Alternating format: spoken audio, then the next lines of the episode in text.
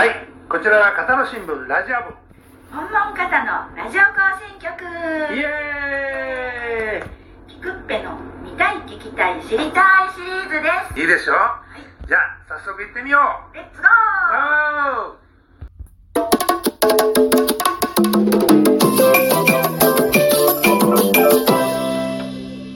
では被災地にある商法寺にお邪魔してます。探しえてーます。、あ、こんにちは。 あの、ご住職の澤田さんです。こんにちは。よろしくお願いしどます。うもよろしくお願いしよろしくお願いしまますす。僕はあの、澤田さんとは、古いお付き合いで。そうですね。 ああんんままりりな りますね。あんまり会うてないけど、最近。そうそう、あんまり最近は出ないけど、古いお付き合いなんです。はいでよくあの、車で、あのね、あの、街中を走ってはるのをよう見かけるんで、たまにね、目があったらね、うん笑顔の交 換で。頑張ってはねるなと思って、 お互いあにの心で手を合わせてるんです。あお互い生きてるなと。で、えっと、澤田さんはもう今、えっと、50何歳ええ、もう60になりま した。よく還暦還暦です。えー、ほら若く見える。いやー若く見えるねはいもう、もう、うん、はい。いやーでもまああのご住職に若く見えたら失礼なんかわからんけど、え あでこの正法寺ってねものすごい綺麗なお堂にお邪魔しますけどもあの結構由緒ある寺なんでしょえうーん、あの、もともとね、あその、この商法寺っていうのは、昔、商法院と言われてまして、はいはいあのーこの上にあります真言宗うの宍久辻さんの一はいはい死因だと、死因あのーいわゆるこの辺りって言いますのはね昔からその開放業の行場であったと、はいはいよく有名なのは千日開放とかありますけどねうんああいう開放されるあの行者さんのあの行場であってであーもう南の方はそれこそ生駒の方までえー含めてこの辺り一帯がその行をして回るところであったと言われてるあーすごい広いねうーんまあ、開放ですからね、ん歩き回り、走り回りですからね、はいはいはいでその中で、ここのあのお寺っていうのは、多分その商法院だから、多分小さいお堂だったんだろうなと、うんこの外にもありますけど、小さいあの地蔵堂ありますけれども、はいはいあの多分その地蔵堂に毛の生えたぐらいの大きさだったのと違うかなと思うんです、私は。はいうん、で、それが戦国時代にあの焼かれまして。はで唯一焼け残ったのが上野志久さんででこの辺りは一帯あの怪人に帰しましてね、うんでそれがそのままずっと続いておったのが、うん江戸時代に入りまして八代将軍え吉宗公の吉宗享保ね2年ですかああ享保2年にこの本堂の前身になるその本堂が建てられた暴れん坊将軍のとそねねうそうですあでその時にあの住職されてたのが建てられたのがその月州上人という方であはいこの方が融通念仏宗のお僧侶であったためにその時からうん高野山真言宗ではなくってうん融通念仏宗ああそこでねそこがスタートなわけやねそうなん唯で物すえ融通念仏宗念仏が融通するといこうれ早口言葉でも難しいよ。ー融通融通念仏宗いいけます。。ゆゆいけ ますか。いけますかはいこれ融通念仏宗っていうのはどういう宗なんですか。えーちょうどねあの最初うちの五海さん両人上人という方が出られたのがあの12世紀前後ぐらい西暦で言いますと1100年前後、ああはい。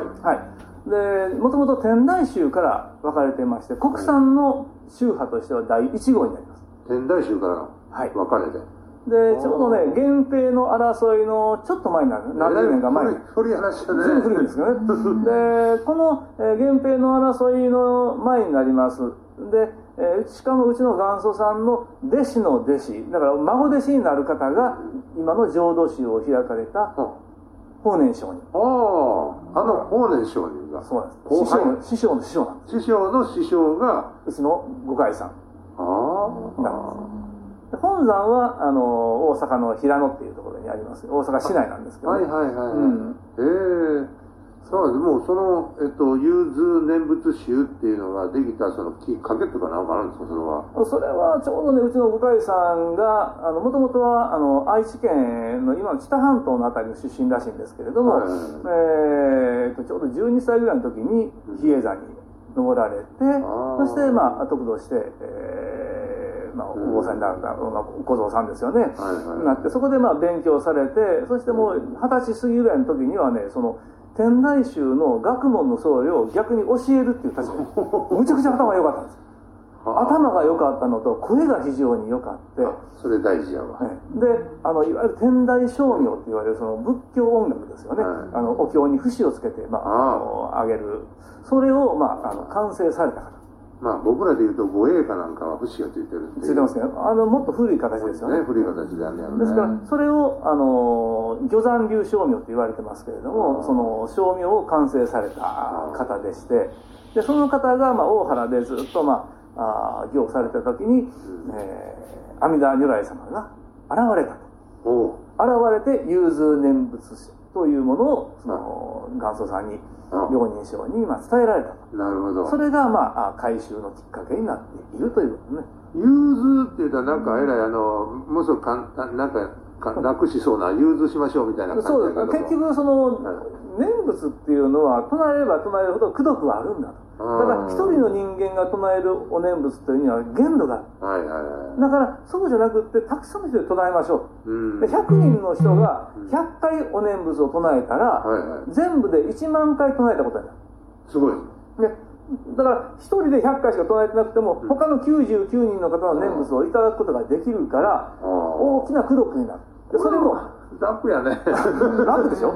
でもちろんそれだけでは足らない。うんだからもうもちろんその昔からあーお念仏を唱えておられるその念仏もそうだしこれから未来、ね、死死孫孫に至るまでお念仏を唱えてくる方がいらっしゃったうんらその念仏も自分今がうん今の自分にもらえるんだと功徳が。時空を超えて念仏が集まってるんだそう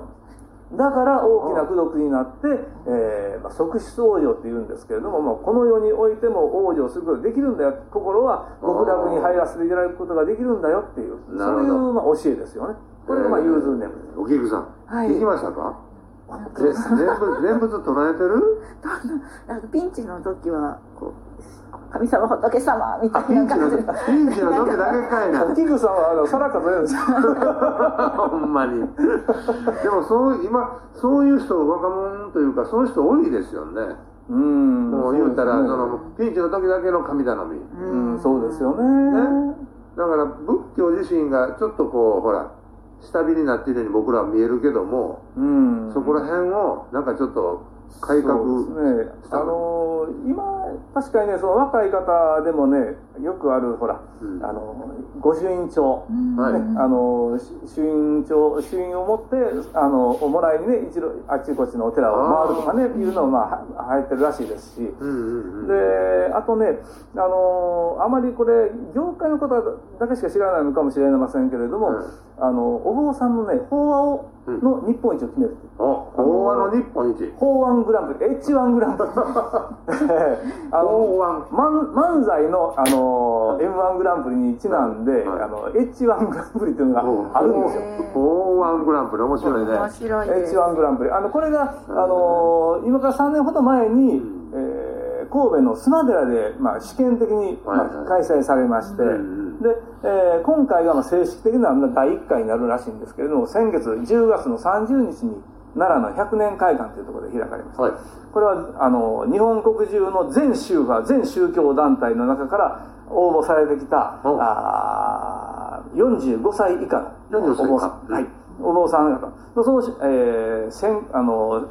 選考を選あのさあのすいませんごめんなさい、そあのその場で。のそういうねえー予選を勝ち抜いて、はいはい最終的に8組9名の方がおうおうおうおうあーその100年会館に出場されたはいはいはい。で10分間の法話をされて、んうんでまた会いたいお坊さん、はい。えーもう一回お話を聞きたいお坊さんうんを選ぶ、これはあの審査員の投票だけじゃなくってその場におられるその会場に聞きに来られた方々の投票によって最 M1 と終一的に緒選ばれやる、ね。これ M1 と一緒ですわ。そうですねうん。で実はうちのねあの宗派のあの布教師会の若手がねグランプリ取ったんですよ、おうんすごい。すごいですね。えもう45歳ギリギリだから、まあ、最終的にちょっとどうしようかって迷った時に応募したって言うんですけどねもうすぐそこ寝屋川のお寺なんですけどえね、ー。ユーズ念仏宗が初代グランドチャンピオン。そ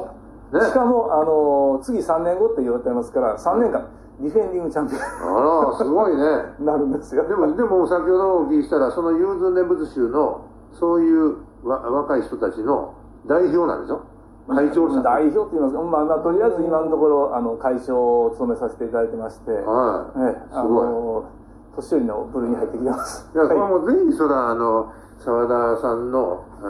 ーご住職の、はい。ね、法、法話を聞いて、おーってなりたい ね。親父ねぐらい。あの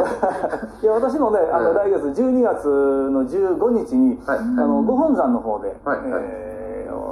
12月15日のお昼1時半から、はい。あ定例布教というのがございますのでそこで、えー今年を締めくくるお話をあーさせていただきます。なるほど。まあ、そういうことでね、お聞きの皆さんは、はいまあ、ぜひ、あの、機会があれば行って、お聞きくださいね。で、えーまあ、もう時間なんで、残りまた次の、あ2部で、はい。ちょっといろんな話、あの、いろんな行事とかあると思うんで、ね、詳しくちょっと教えてもらいましょう。はいはい、一部はこれでおあのおしまいです。はい、ありがとありがうございますとうございます。